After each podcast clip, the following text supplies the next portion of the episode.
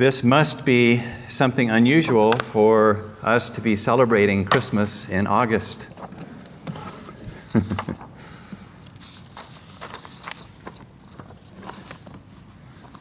we're, um, we're not trying to start a new tradition. If, um, if that's what happens, great. But um, people may think it odd to preach the Lord's birth in, uh, in the summer, but God's angels may find it strange that we are not awestruck, we're not more appreciative of the Lord's birth, and so make it more frequently the subject of our, uh, of our preaching and our meditation and our worship. We um, try to save uh, worship for the Lord's birth until December, and then we're trying to compete with all the gift giving and um, uh, the artificiality of, uh, of Christmas. So, uh, so there's a good purpose for us studying the Lord's birth now. Two weeks ago, we began our study of the book of Matthew by looking at the genealogy of the Lord Jesus. And um, the Lord's genealogy includes four Gentile women.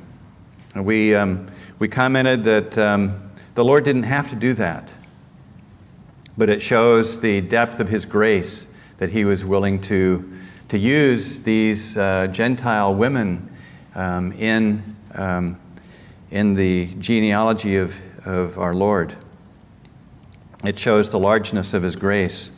And then last week, we looked at a couple names of the Lord Jesus at the announcement of his birth. One was Emmanuel, God with us, and the other was Jesus, Jehovah saves, or Jehovah is salvation.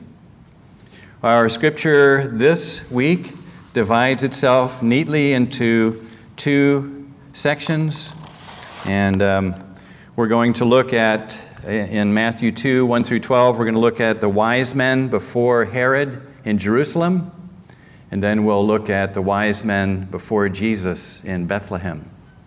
So let's, um, let's turn to Matthew 2 and read uh, starting at verse 1. Now, after Jesus was born in Bethlehem of Judea in the days of Herod the king, behold, wise men from the east came to Jerusalem, saying, where is he who has been born King of the Jews?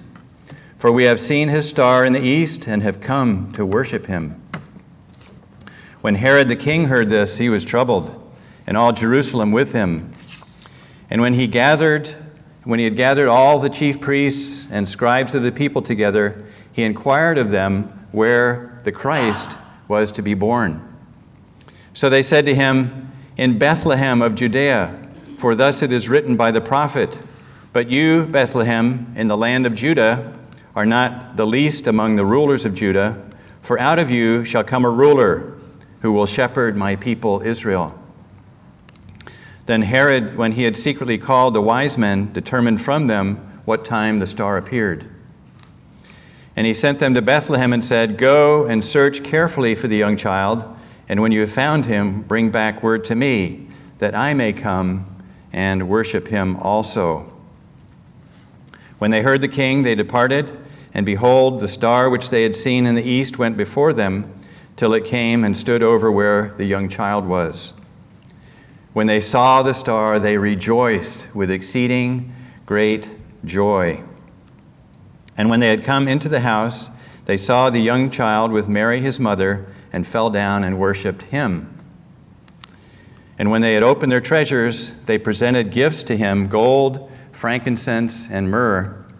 Then, being divinely warned in a, in a dream that they should not return to Herod, they departed for their own country another way.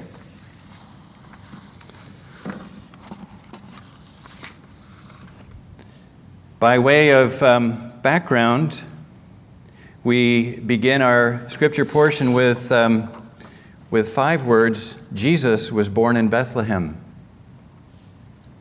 Such easy words to say, such, um, such, short, such a short phrase, and yet what volumes could be, should be written about the Lord's humility and his love and his grace.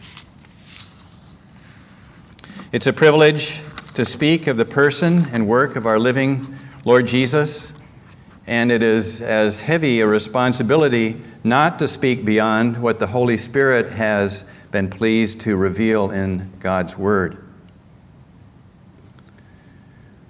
His was an infinite stoop from God's head glory to incarnation, to his birth.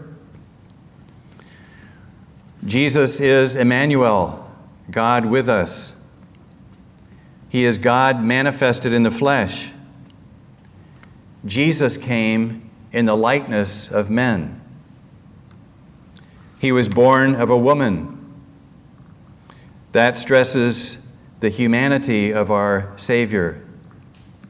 Job uses the phrase born of a woman to, uh, as an expression of human frailty and moral failure. Jesus was born of a woman and was in all points tempted like we are, but without sin. He was, he was sinless. As a young toddler, his parents must have rejoiced in his first steps. I don't remember Justin's first steps, but I remember, um, I remember Gabriel Long uh, pushing a cardboard box around the kitchen floor in his house in preparation for that first step. And uh, he waited for a while, but then he finally did. And so uh, now he's on the run. Behold, Jesus' hands, pink and new, yet he is the everlasting Father. All things were created through him and for him. In him all things consist. In him dwelt the fullness of the Godhead bodily. Isaiah called this child wonderful, for so he is, full of wonder.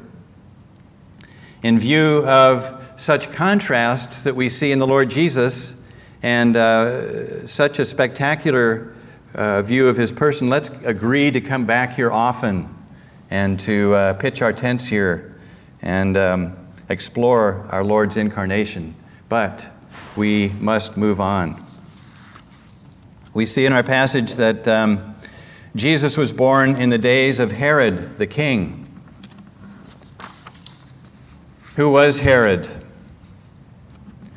Unger says in his Bible dictionary that Herod was not only an Idumean in race, the Idumeans were Edomites, they were from uh, Esau's, uh, they were descendants of Esau.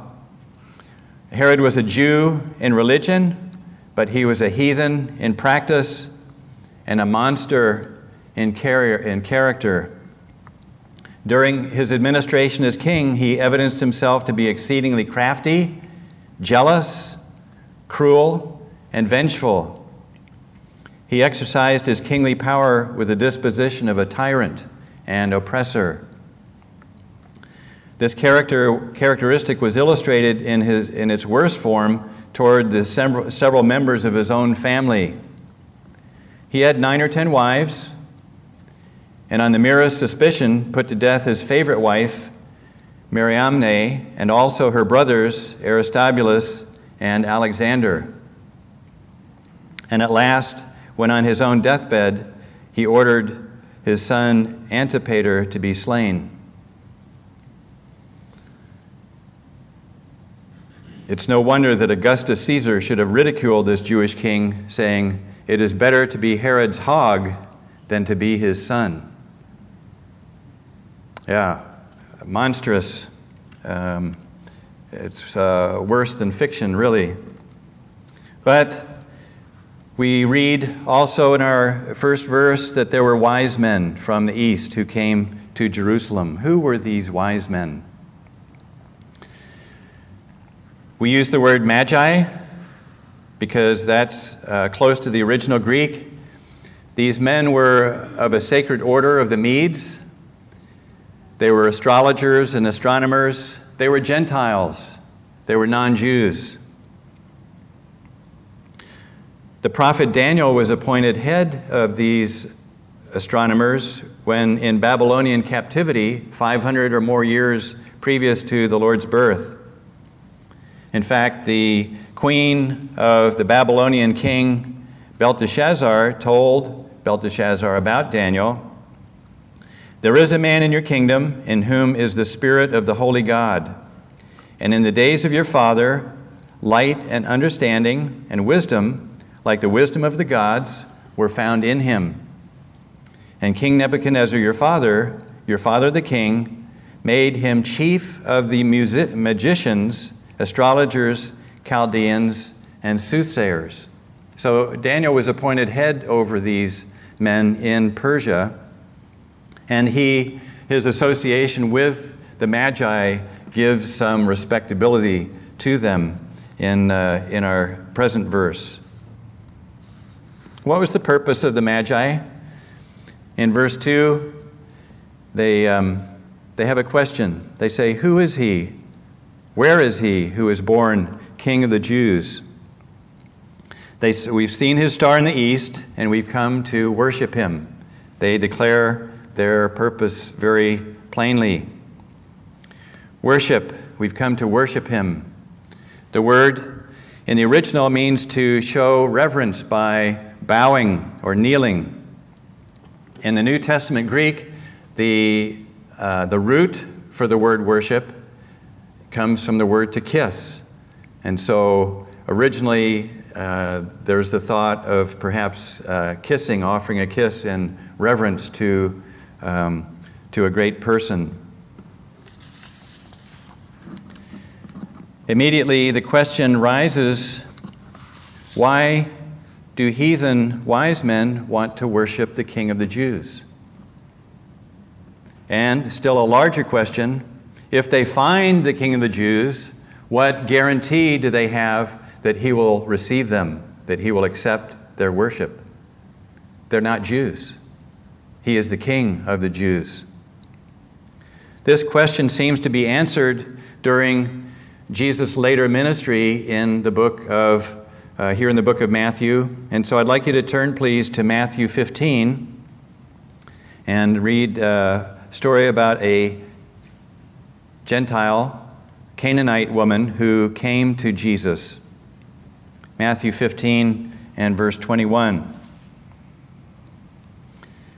Then Jesus went out from there and departed to the region of Tyre and Sidon. And behold, a woman, a woman of Canaan came from that region and cried out to him, saying, Have mercy on me, O, o Lord, son of David. My daughter is severely demon possessed. But he answered her not a word. See, this, um, this woman came to Jesus uh, on the basis of, of um, being a Jew. She called him Lord, Son of David. And the Lord did not answer her. And his disciples came and urged him, saying, Send her away, for she cries out after us. I thought the disciples were being uh, rather cruel, but uh, actually they may have been saying, Lord, grant her her request and send her away, for she's, uh, she's bothering us. In verse 24, but he answered and said, I was not sent except to the lost sheep of the house of Israel. Then she came and worshiped him, saying, Lord, help me. But he answered and said, it is not good to take the children's bread and throw it to the little dogs. Jesus denied her request. Jesus said no on the grounds that he was sent only to the lost sheep of the house of Israel. We can work this out in, uh, in our thinking by considering a prophecy of Isaiah. And while you have your finger there in Matthew 15. I'd like to look back at uh, Isaiah 49. Isaiah 49 and verses 5 and 6. And now the Lord says, Who formed me from the womb to be his servant, to bring Jacob back to him, so that Israel is gathered to him. For I shall be glorious in the eyes of the Lord, and my Lord shall be my strength. Indeed, he says, It is too small a thing that you should be my servant to raise up the tribes of Jacob and to restore the preserved ones of Israel. I will give you as a light to the Gentiles, that you shall be you should be my salvation to the ends of the earth. What is the Lord saying here? He's saying that really I'm going to give you to, uh, to raise up the tribes of Jacob. I'm going to give you to Israel to restore the uh, preserved ones there. But because of the largeness of the gift that I'm giving, I want to include not just Jacob, not just Israel, but I want to include the Gentiles as well.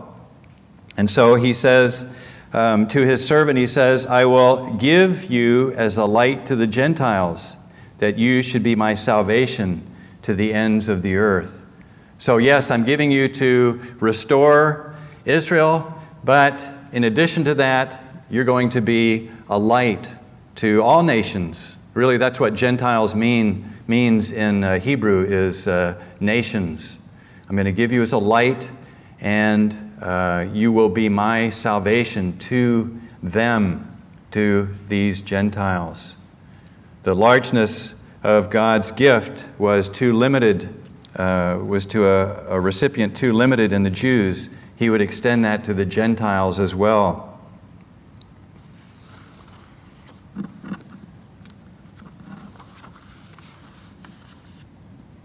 Jesus would be God's salvation to the ends of the earth, and Media and Persia, from where the Magi came, probably seemed like one end of the earth. Who sent the star to the east that the Magi followed? God did. God sent this, uh, this star. He invited the Gentiles to enjoy his salvation.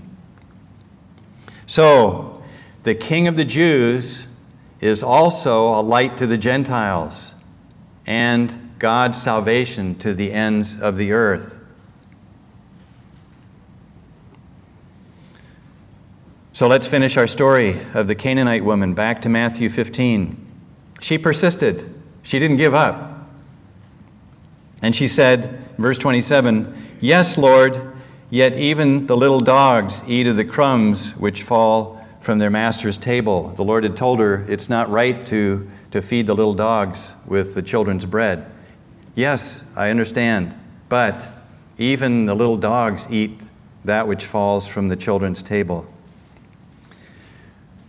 Then Jesus answered her and said, O woman, great is your faith. Let it be to you as you desire. And her daughter was healed from that very hour. This settles it in my mind that the Lord Jesus was um, the king of the Jews, but as he fed the nation of Israel, there were crumbs that fell off and fed the, uh, the Gentile puppies, the little dogs below. So we have uh, salvation as crumbs from the, gent- from, the, from the Jewish table. The Magi's worship to the King of the Jews would be yet another part of his welcome to earth. To Joseph, God revealed the King as Jesus, for he will save his people from their sins, and also as Emmanuel, God with us. To Mary, God revealed the King as the Son of the Highest. To Simeon, the consolation of Israel to the shepherds watching over their flocks by night, a Savior who is Christ the Lord. And to these magi, he reveals his servant as the King of the Jews. The wonder of God's compassion is that he could love Israel. And if we understand the, that wonder, the, uh, the wonder continues as his love spills over into the uh, Gentiles. The Magi were non Jews, heathen in a Jewish land. They must have been men of position and dignity to gain audience with the king of, um, of Judah, with Herod. So we. Um, we see Herod's response in verse 3. When Herod the king heard this, he was troubled, and all Israel uh, and all Jerusalem with him. In response to the Magi's question, Herod immediately went on the defensive. There was a flashing red light in Herod's mind um, suspicion, fear, anger. He was not ready to give up his throne, even though he was about 67 years old. He was in the 35th year of a 37 year reign. He was not about to relinquish his, um, his grip on his kingdom. Herod claimed to be Jewish, but he resisted the intrusion of the prophesied king of the Jews in his life and in the national life of Israel. What a contrast. Herod had great privilege. He had God's word with all its warnings, all its promises, all its invitations. But he resisted the rule of an infinitely greater king. The Magi had no apparent Jewish ties. They had only a very limited knowledge of the Lord, but they sought him, and they sought him diligently. Like Herod, many people today react with horror at the thought of a divine judge ruling over their lives. They'll do whatever they can to break this grip, to resist this holy power that um, um, that threatens to control them. The first advent or arrival of Jesus to earth was disruptive, it was threatening, it interfered with people's wicked plans. All that said, still Herod was more perceptive and more honest than professed followers of Jesus today who think that, um, that Jesus will make no demands on their lives that he will require no radical changes, no repentance. Herod was uh, at least perceptive enough to realize there were going to be massive changes under this king of the Jews.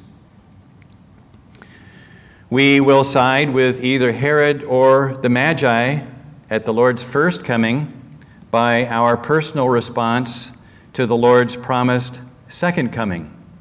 What do you think about the Lord's second coming? Do you love the Lord's appearing? Or will it cause unwanted disruption of your life plans?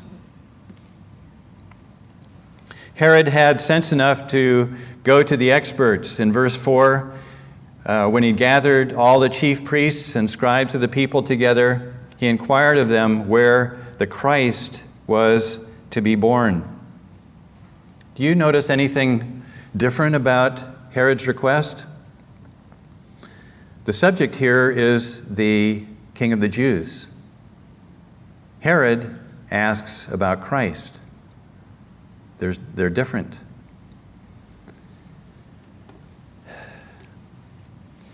Herod's, um, Herod, Herod's question uh, where does he get Christ in um, um, equivalent to the King of the Jews? Well, there is scripture, and um, it's curious what scripture Herod might have used to make this connection between the Magi's King of the Jews and um, his Christ.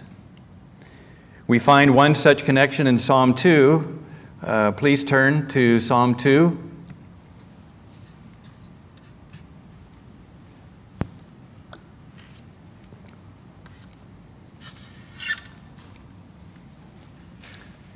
Lots here, um, lots here to gather from Psalm 2, so let's read very carefully. Why do the nations rage and the people plot a vain thing?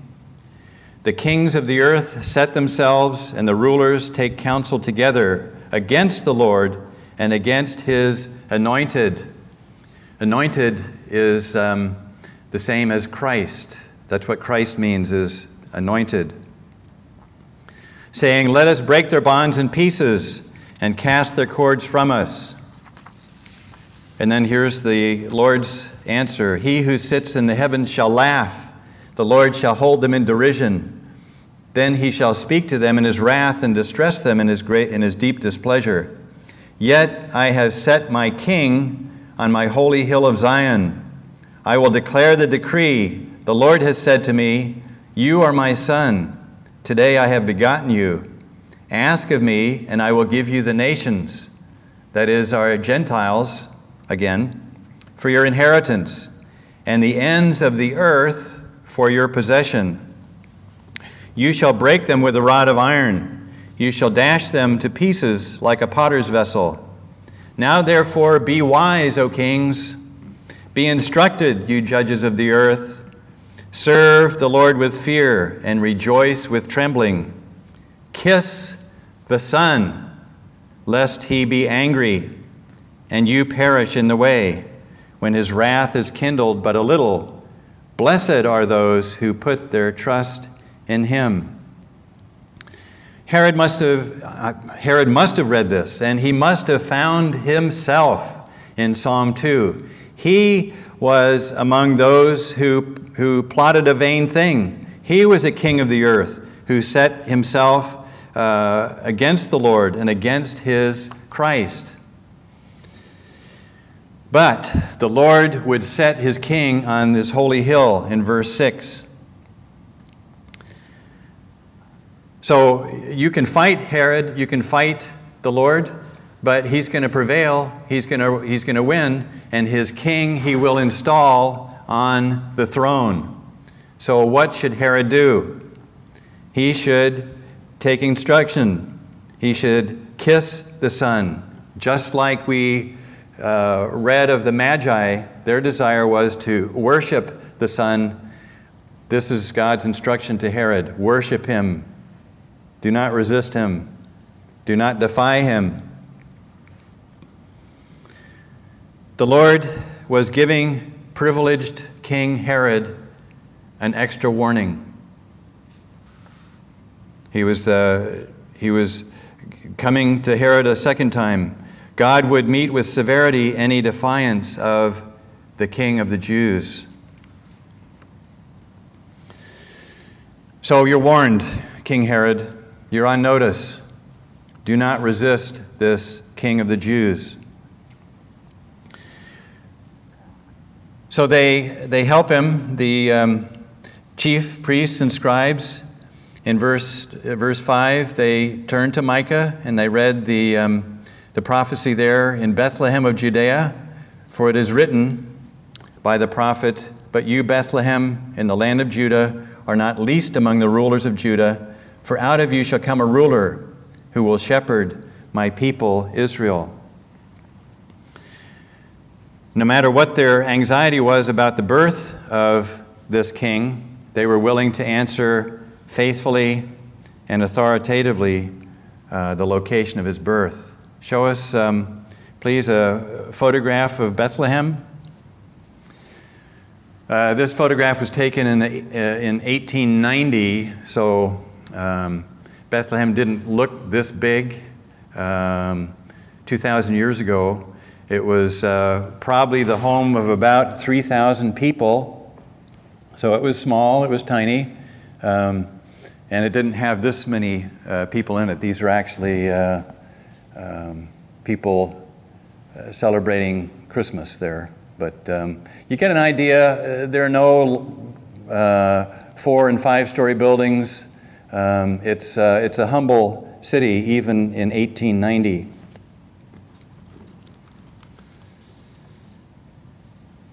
So um, now Herod knows where, but uh, he wants now to find out when. It's not enough to know where this king's going to be born.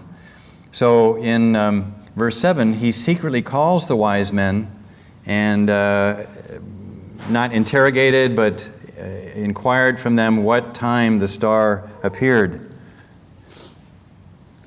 And the, the Magi were happy to, to tell the king. They weren't um, suspecting anything wrong. But imagine the Magi's outrage if they found out that Herod would use that information to, uh, against the, um, the king of the Jews. God was not going to allow it. So um, Herod instructs the Magi in verse 8. He sent them to Bethlehem and said, Go and search carefully for the young child, and when you have found him, bring back word to me, that I may come and worship him also. What do you think this savage king intended to do? He knows the location, he's asking for the time that I may I too may worship him. Herod didn't have to say that. Just tell the just tell the Magi find out um, uh, find out where he is, and um, and that's enough. But he, he seeks to win their confidence. He seeks to to win their full cooperation by saying, "I'm going to worship him too." Deception and treachery are their blackest when they're covered by religious devotion. And this is what Herod intended. And perhaps to show his confidence in the Magi, he sent no one from his own court. He sent no, uh, no one with the Magi in, in God's providence. So, uh, those are the wise men before Herod we want to shift now to um, the wise men before Jesus in Jerusalem. In verse 9, they, when they heard the king, they departed, and behold, the star which they had seen in the east went before them, till it came and stood over where the young child was. Bethlehem was only five miles from Jerusalem, so it was an easy, uh, easy trek. And the star reappeared. It had, uh, it had vanished when they arrived in Jerusalem, but now stood over the young, where the young child was. Slow our, show our slide. So here's an artist's depiction of, of what it must have looked like. Some of our modern scholars say, well, Saturn and Jupiter met in the, uh, in the night sky, and um, uh, so that was what the um, Magi were following. Well, how, how is that going to point to the house where Jesus was living? Okay? So this is more accurate that um, uh, the star shone down on their house. Imagine their, their delight when, uh, when God was leading, was showing so clearly what, uh, where the King of the Jews lived. They were beside themselves with joy. The completion of their mission was in sight. But would they be disappointed?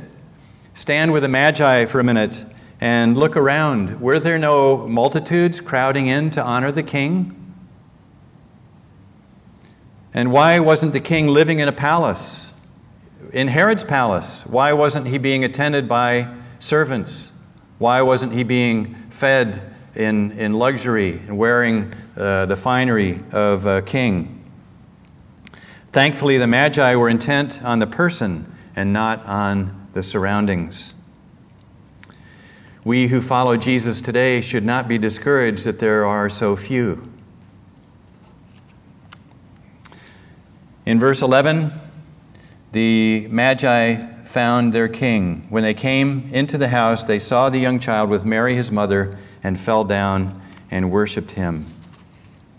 So they entered the house of Joseph and Mary and the child Jesus. Imagine your own home and uh, knock on the door some evening, and foreign dignitaries have gathered at your front door. What would be your response? Unannounced. Um, you'd ask them, uh, Yes, what would you like? Their response, We've come to worship the King. How could you turn them down? Uh, translated into um, modern terms, uh, what, if, um, what if your neighbor comes to you and um, he's from Persia or, or uh, Iran or Iraq and he says, um, I've come to find the Lord Jesus, I've come to find the King? How could you turn him down or her?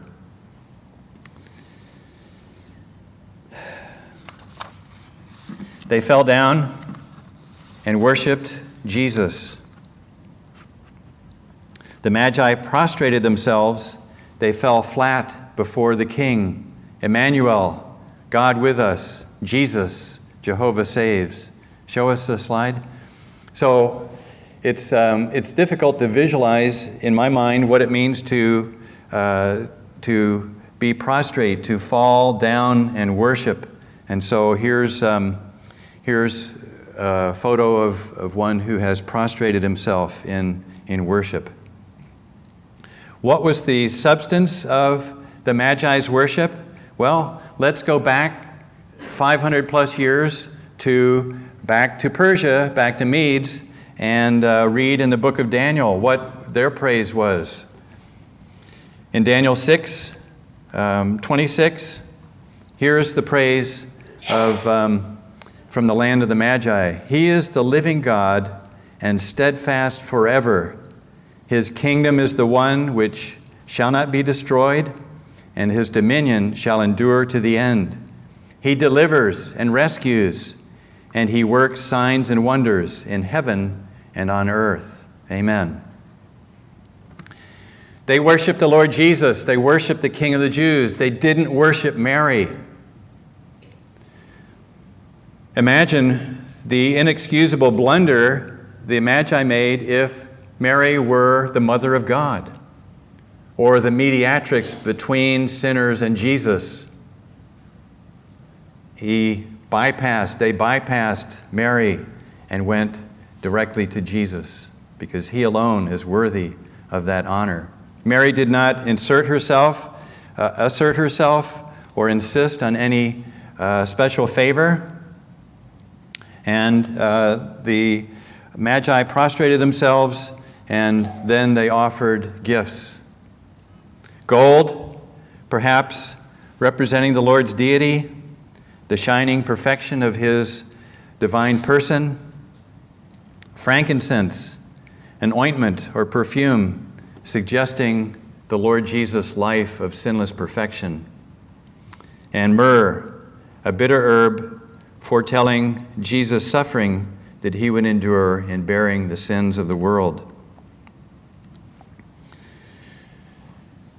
Verse 12 being div- uh, divinely warned in a dream that they should not return to Herod, they departed from their own, uh, to their, uh, for their own country another way. God led the Magi by a star and by prophecy being retold by the scripture scholars of the day, by instruction from a wicked king, by a star again, and finally by a dream. The Lord alerted the Magi to the birth of the King of the Jews, and they responded by traveling almost a thousand miles to reach him. If they, if they started in Shushan in, in Persia, it would have been uh, uh, almost a thousand miles. So we've done this before. How far could you go traveling 30 miles a day, say? Um, how long would it take you to get to Jerusalem? thousand miles. It'd be, uh, it'd be over a month that they were in transit and in some pretty hostile terrain. What obstacles or hindrances do we come, do we uh, overcome to reach Jesus? To, um, to be a part of his meetings weekly, to be uh, at his feet daily in the morning? What obstacles do we overcome? He came from glory for you. The Magi enjoyed several hours at most before their king, before they turned around and went back a month's travel to, to their home. We have access to the Lord 24 7. Do we use that? Do we take advantage of it? The Magi brought substantial gifts. What are the gifts that we offer of our time, our wealth, our energy, our lives? Are they gifts of such value that a king would appreciate? They prostrated themselves before Jesus. Do we humble ourselves before the King of the Jews? Or do we race through a daily devotional guide and call that our duty done for the day? 2,000 years ago, the Magi asked, Where is he who is born King of the Jews? In 2019, the King of the Jews asks, Where are the Magi? What application can we make from today's message? Well, tell the Jews their king has been born in Bethlehem. Tell the Gentiles that the king of the Jews is the light of the Gentiles and God's salvation to the ends of the earth. Salvation is in a person that God gave.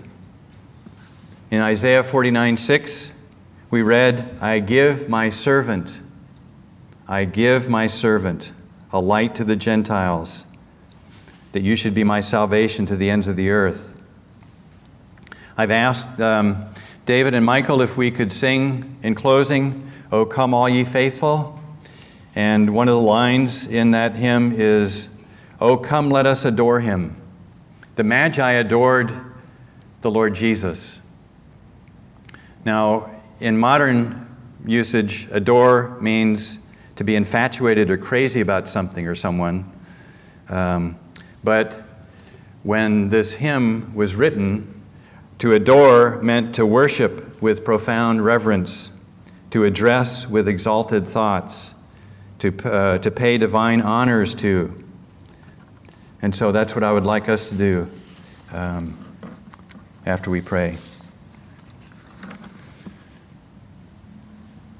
Lord, we're so thankful for your scripture and what you have revealed to us. We're privileged people today to have the completed record of um, your Son, our Lord Jesus. And so um, we pray that those of us who do not know him would obey the. Um, the strict warnings, uh, take the precious promises, and receive your, your great invitation to eternal life. Those of us who do know you, Lord, we pray that we would imitate the Magi and overcome those obstacles that keep us from uh, relevant worship, um, that we might adore Him. We ask in Jesus' name, amen.